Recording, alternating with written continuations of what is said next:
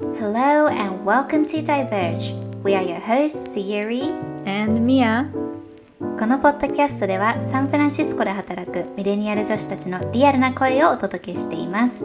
王道にはとどまらない自分らしい人生とキャリアをデザインしていく中で、ふと感じたこと、発見したことをゆるーくお話していきます。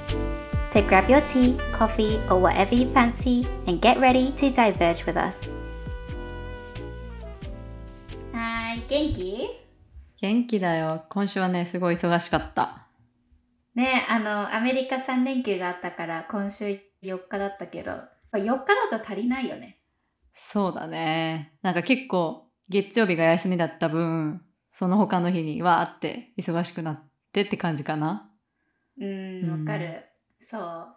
プラス1日嬉しいんだけど、その分そのね、続いた週が結構積もる。うん。なんか私の場合は金曜日、その4日しかないのに、さらに金曜日が、 Slack free day、meeting free day だったの。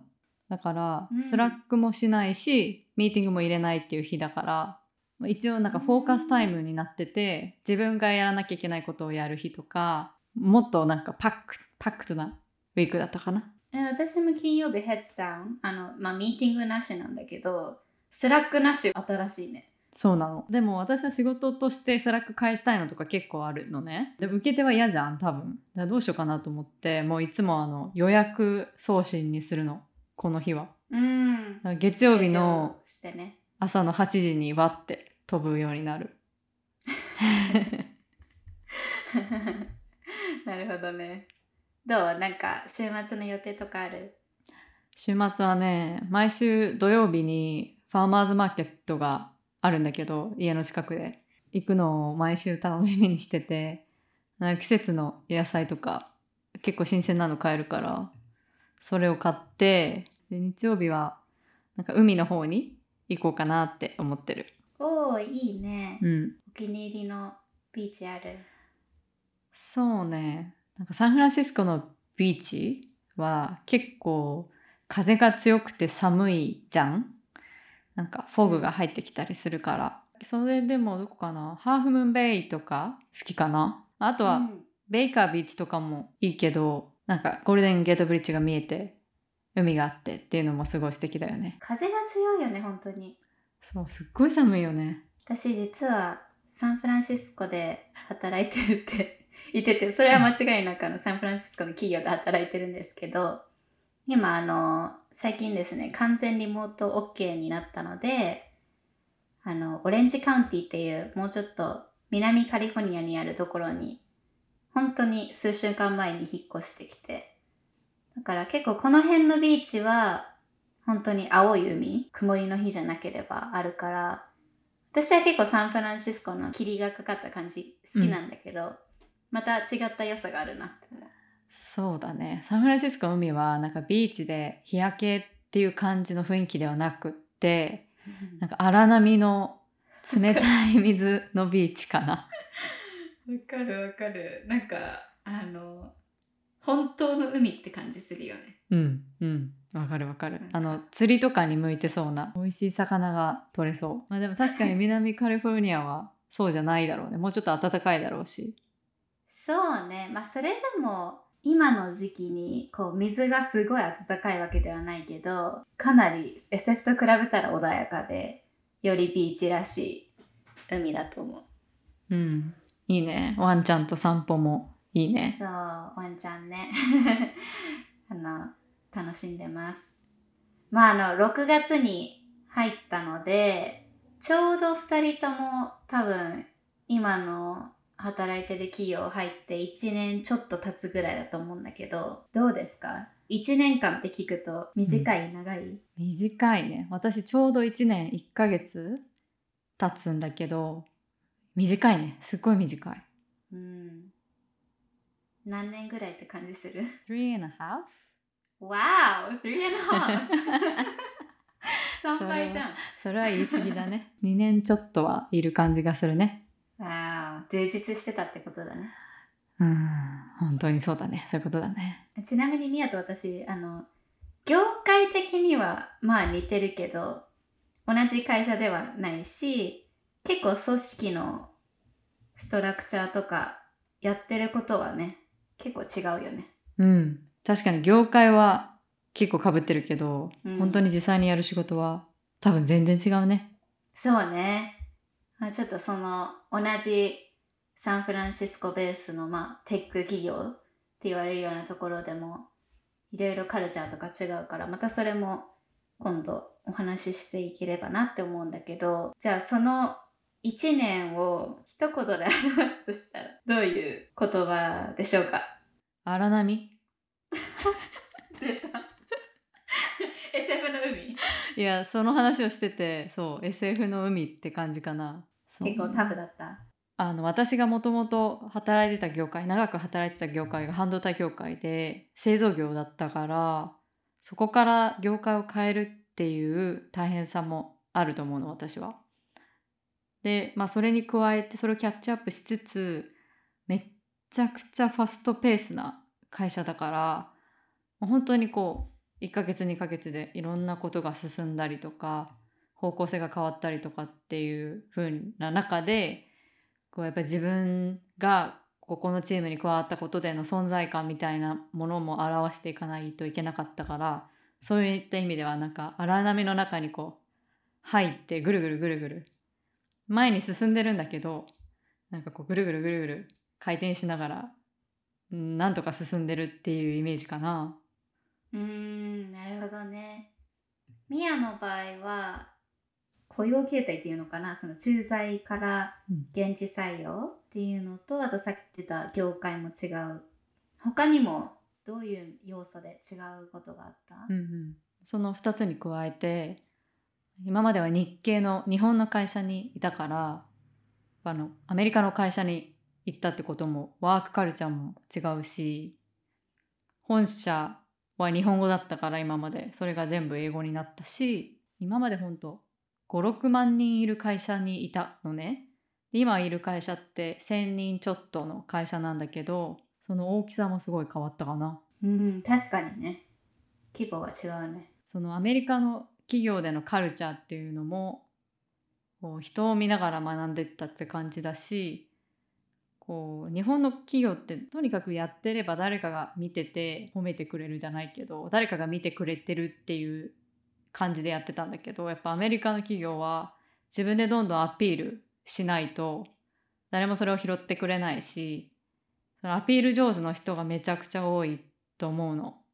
うん慣れてるっていうかそれをだからすごい小さなアコンプリッシュメントでももう本当にものすごいことをやりましたっていう風にこう報告したりしする人を見てあこうやってアピールしていかなきゃいけないんだと思って、まあ、それをあんまり得意じゃないんだけど、まあ、やるようになったりとか最初は探り探りだったけど見よう見まねで頑張った感じかな。確かにビジビリティとか例えばなんかすごいこう忙しい時期でオーバーワークになってる状態もやっぱり自分で発信していかないと、まあ、気にかけてるくれる人とかは全然いるけどっぱり最終的に自分が言わないと何も始まらないっていうのはすごい私も今感じるな。うんうん、そうだよね忙しい時に自分が忙しいことに気づいてもらえないかもしれないしそれが見えてないからなんか私が全然やってない風に見えるのも嫌だから私もなんか自分のボスとかに本当に忙しい時は今これとあれとそれとこれを抱えてるけどこれをププライオリティ持ってやってるからもしそれが違うと思うんだったら言ってねみたいなことを言ったりする。私もあの Google シートにやってることと何パーそれを1ヶ月の時間使ってるかとかをこうビジュアルに見えるようにして事前にこうリソースプランニングみたいのをするからクォーターごとに。なんかそこでアライメントをチームとも上司とも取るしそれがもし変わってったら常にその数値でコミュニケートしてってなんかデータ化することで結構自分のキャパシティが狭いからできてないとかじゃなく本当にこの100%の中でこれにこれ使ってるからオーバーワークの状態っていうのが、まあ、より伝えやすくなったし管理しやすくなったかな。うんうん、それすごい具体的だね。その自分の仕事量をパーセンテージで表して見せるっていうの、そうね。結構便利。うん。コミュニケートしやすくなった、そうだねえさゆりはどんな1年だった？まあ、一言で表すとニューテリトリーみたいな感じで。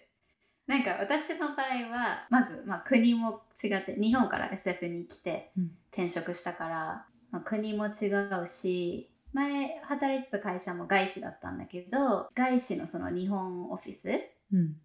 とアメリカベースの会社でそこのアメリカオフィスだと違うなっていう面もたくさんあったしロールも私の場合変わったから結構環境面でもやってることでも違ったし今私が所属してるチームは会社の中の新しいプロダクトを担当しててだからどっちかっていうとスタートアップとかベンチャーみたいな環境にいるから、うん。本当に常に新しいことをやってるし本来の自分のプロダクトマネージャーっていうロールからちょっとずれてることもやってる時期も結構あるから常にニューテリトリー。うん。じゃあ飽きがないね。そうだね。私的には結構新しいことを学びたいし、まあ、その中でももちろんその新しければ何でもいいんじゃなくて自分の興味とか伸ばしたい箇所とアラインしてる。でかつその会社のビジネスプライオリティとも合ってるっていうなんかそこのバランスをうまく取りながら進めてってる。その new territory だからさ常に新しいってことじゃん？うん。不安はあった？常にある。なんか今まさに新しいプロダクトローンチしてるんだけどなんだろう普段はこうねプロダクトオンラインプラットフォームのマネジメントをしてるんだけど今は結構新しいプログラムイベントの strategy を一から考えたりとか本当に01のしかも別に私の 普段の role ではないようなところも、まあ、挑戦させてもらっててだからなんか常にハテナなうん。状態で探り探りで進んでいっていてでそのプログラム自体もチームとか会社にとって新しいものだから誰かが答えを持ってるわけでもないし試してそのフィードバックとか、まあ、結果を見てどんどん変え変えていってみたいなの繰り返しかな。うん。なんかそのプロセスするとしてる時って結構なんか自信なかったりこれ合ってんのかなみたいな感じで疑問に思うことあると思うんだけどうん。それをどう乗り越えていくの？なんか結構会社的にも何でもいいからまずスクラッピーな状態無感性の状態で出してみてでそこからユーザーの声とか聞いたり結果を見てどんどん変えてく。でそれをファストペースでやっていくっていうのがすごく推奨されてるから初めからこうパーフェクションを求めないように自分でもすごく言い聞かせてるし不安だったりねリーダーシップに向けて考えてることを言う時に100%自信を持って言えてないんだけどでも別にたとえちょっと間違ってたとしてもとにかく出してみて早いペースで変えていけばいいかなって思ってるから fail fast っていうマインドセットでやろうとは心がけてる、結構パーフェクショニストになっちゃう時があるから、うまくいかない時もあるんだけどスクラッピーな状態でもいいマインドセットになるように今自分でまさに学んでる状態かな。うんそれすごい重要なポイントだね。私も一番最初入社した時 first three months かな？なんかその気持ちがあったんだよね。なんか私ちゃんとやれてんのかなとかこれみんなが期待してた感じのロールになってるかなとかすっごい手探りで不安になった時があったんだけどそれはやっぱその自分の中のパーフェクトニズムも染みついてるからそういう感情になったのかなってちょっと思ったね。人から見てどう思われてんのかなとかエクスペクテーション満たせてんのかなっていう不安があったと思うんだけどそれってどうやってマネジメントしてた？他人からの評価って感じ取ることはできないじゃんやっぱり声に出して教えてもらわないとわからないから結構まあフィードバック文化がある会社は会社なんだけどこう自分から1ヶ月経ったからなんか私に対してのフィードバックとかもっとこうしてほしいとかっていうリクエストがあったら言ってほしいみたいな感じで asking people a feedback をやってみた、うーん。なるほどね。えそのフィードバックとかはさオフィシャリー例えばオンボーディング期間に設けられてるフィードバックセッションとかではなく自分からどんどんこう聞いてったって感じ？そうフィードバックはそのフィードバックもらえないから自分がどう思われてるかわからないって言ってる人に対して自分からフィードバックもらいに行ってるっていう風な会話を聞いたの。でそれでまあ確かにフィードバックって自分からもらいに行かないともらえないなと思ったからその1ヶ月経ったからなんかフィードバックくださいみたいな感じでみんなに聞いてでそれで自分のいけてるところともうちょっと頑張るところを確かめて一歩一歩進んでいった感じかな。ちなみに結構そのフィードバックって日本の企業にいた時と今の企業だとコミュニケーションの仕方が違った？全然違うね。やっぱアメリカの方式はさ、コンストラクティブフィードバック。だから、うんこういうところもいい、ああいうところもいい、ここもいい。でも、ここだけもうちょっと頑張ったらさらにいいよっていう、やっぱ全てポジティブなところに話の組み立て方をしてるから、すごくインダイレクトなんだよね。アメリカのフィードバックって。だけど、日本にいた時はもう、インダイレクトどころかもうダイレクトのダイレクトみたいな感じのフィードバックかな。もうあなたはここができてませんっていうところを端的にもうすごい鋭い針みたいなので刺されるって感じ？ブスブスと。ブスブスと。刺される感じだったから。もちろん反省するんだけどその日本のやり方で言われた時に。それと同時にものすごくショックも大きいんだよね。ダメージも大きいというかああもうこんなに頑張ってるのにそこまで言われなきゃいけないのかっていうすごいマイナスな方に引っ張られてたのね。だけどまあアメリカのコンストラクティブフィードバックは、まあ、結構全体的にポジティブだから気持ち的にはもっと頑張ろうっていう前向きな気持ちになるかな。結構なんかさ日本にいるとアメリカとか、まあ、海外ってよくみんな全部でカテゴライズするのかもしれないけど、まあ、もっとストレートなフィードバックが多いよってフィードバックだけに限らず会話がもっとストレートだよっていう認識が強いのかなと思うんだけど 意外と違うよね。いやめっちゃインダイレクトだよね。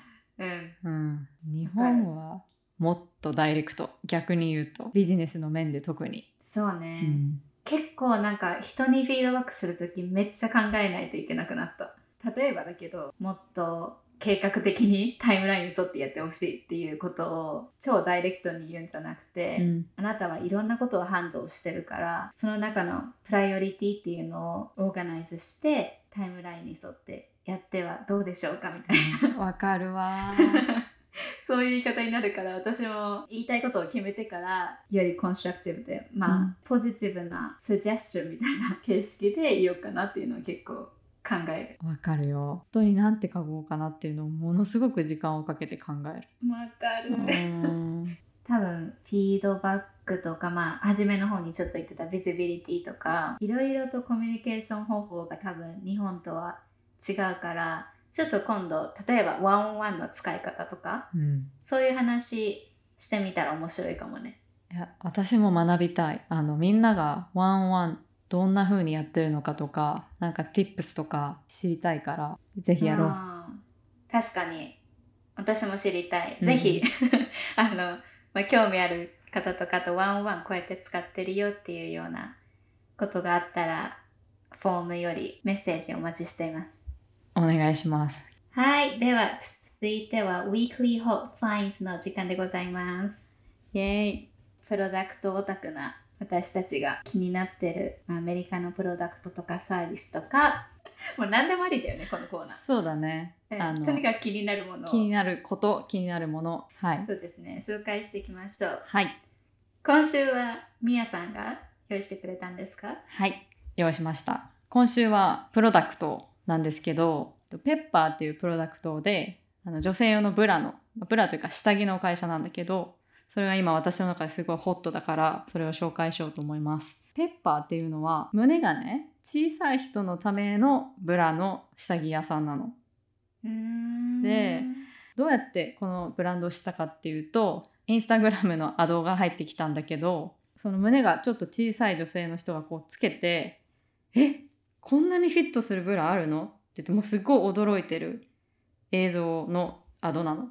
でうん胸が小さい人ってねこう普通のブラつけると、まあ、つけた時はいいんだけどちょっと動いたり歩いたりするとすぐずれちゃうのね。でなんかもうブラの意味がないみたいな感じになっちゃうんだけどそれがないのよこのブラは。どんだけ動いてもちゃんとずれてないっていうブラでで、まあ、そういう多分胸が小さい人用に、まあ、作られたブラでワイヤーがないブラレットみたいな形もあればプッシュアップブラもあるんだけど胸が小さい人に共感させるようなアドなのよ。その驚き方がそのつけてるモデルさんの。思わずそれを見て買いたくなっちゃって一つ買ったんだけど、まあ、それが本当によくってですね。私の求めてたブラだったんですよ。へえなんていうかもう私はなんかこうプッシュアップしたいとか綺麗に見せたいとかっていう希望は全然なくてただただカンフタブルにつけたいっていう希望しかないんだけどでデザインがすごくシンプルなもの。であの洗いやすいものがいいんだけどもうそれ全部叶えてくれるブラで。でサイズ展開もなんかアメリカだからさあんまり小さい人サイズ用のブラってないのよ他のブランド。だけどもすごい小さい人用のサイズ展開があって。まあ大きい人は多分ね全然つけられないと思うんだけどこれがすごいホットだなと思いました。おーすごいね。もうニーズを理解してピンポイントでうん。ターゲットしてるんだね。そう。このニッチなのがまたすごいなと思って。あとはその大きく見せなきゃいけないっていう結構圧力を感じるの。他の下着からは、まあ、プッシュアップして大きくなるように見せられるかっていうのをなんか主張しがちなんだけどなんかもうこれは本当にカンフタブルにサイズに合ったものをつけましょう。すごいいいなと。注目のブランドでした。いいね。今あのウェブサイト見てみてるんだけどうん、Pepper って出てくるんですけど A reimagined push-up bra that doesn't make you feel like less うん、今本当にまさにミアが言ってくれた。別に小さいからプッシュアップしないといけないっていうわけじゃない。自分のボディをエンブレイスしようっていうねメッセージングだよね多分。そうなんだよね。で、それと似たブランドで、ネイワイっていうブランドもあるんだよ。うん。知ってるよね？あ、持ってる、うん。あ、じゃあちょっとぜひ聞いてみたいんだけど、あそこは、なんだっけな、グラビティ、ゼログラビティ、うん、つけごつけた感覚がなくなるブラみたいなのを多分売りにしてて、すごい心地よさを売ってるブランドだと思うの。で、なんかちょっと昔、うんだいぶ昔かな、やっぱビクトリア・シークレットとか流行った時って、やっぱどれだけ胸をきれいに見せるかとか、つけ心地は置いといて、うん。見た目がどうっていうのが注目されてて人気だったけど今はそのペッパーとかネイワイみたいな感じにどれだけカンフタブルに自分が自分の体に合ったチョイスができるかっていうのが今はトレンドなのかなって思った。なるほどねそうネイワイは確か上海発祥のブランドだと思うんだけどどう？つけてみて。うんすごい comfortable なんかあの日本で買った sloggi？うん。それもノンワイヤーでこうちょっとツルツルした触感のそれと素材が一緒でうんすごくねコンフォーな感じ色も可愛いよね。うんねなんかニュートラルだよねうん。なんかサイズがないって聞いたんだけど、サイズはあった？サイズがないそのなんなんて言ったかな？ちょっと今調べるわ。ちなみにネイワイは N-E-I-W-A-I で出てきます。はい。ゼログラビティじゃなくて Very Zero だった。全然違いました。すいません。近い近い。言いたいことは一緒でした。あ、そうそう。やっぱサイズがないね、ここ。あ、そうだ、そういう意味ね。あそうそうのそもそもサイズ 32D とか、Right。そういうこと。そのサイズってコンセプトがないよね。そう。で、ここに書いてある Your size is the size って書いてある。いや、なんか私は合ってたけど、うん。素材がエラスティックだから多分伸びたり縮んだりできる。って面では確かにサイズなくてもいけるのかもしれないけど、どうなんだろうね。本当にみんなに合うのかな。うん。なんかそれがちょっと不安で買えなかった、私は。特にアメリカっていろんな人種の人がいるしもうそもそも骨の作りが違うっていう場合もね多いからうんそのアメリカでノーサイズのうんままロールアウトしたのってすごいし本当にもしみんなにぴったりのサイズになるんだったらそれは本当にイノベーティブな商品だよねテクノロジーだよね。うん、ここに書いてある comfortably fits anyone who wears a band size between 31 inch to 40 inch and an A to DD cup 幅広いねしかも一番初めのバナーが男性のこれはパジャマなのかななんか男性のラインが出たね。うん確かに。まあ、やっぱりこのミニマリスティックなうん。でこうナチュラルな感じ。流行りそう。やっぱこのカンフタブルなルックとコンセプトはうん、やっぱ今のトレンドだね下着の。あとはこう部屋着にそのまま使えるようなこの work from home のうん。にどんどんシフトしてるから人気出そう。ちょっと下着界も注目だね。ですね。ちょっとまたいろいろ見てみましょう。はい Thank you so much for listening to the very end of this episode. Diverge では毎週日本の月曜日にニューエピソードを配信しています。Spotify、Apple Music、Google Podcast などのプラットフォームでお聞きいただけるのでぜひフォロー、レビュー、そしてシェアをいただけると嬉しいです。質問やコメント、取り上げてほしいトピックがある方は概要欄にあるメッセージフォームよりお気軽にリクエストください。いつでもお待ちしています。And with that, we will see you on the next episode. Have a beautiful week ahead. Bye! バイ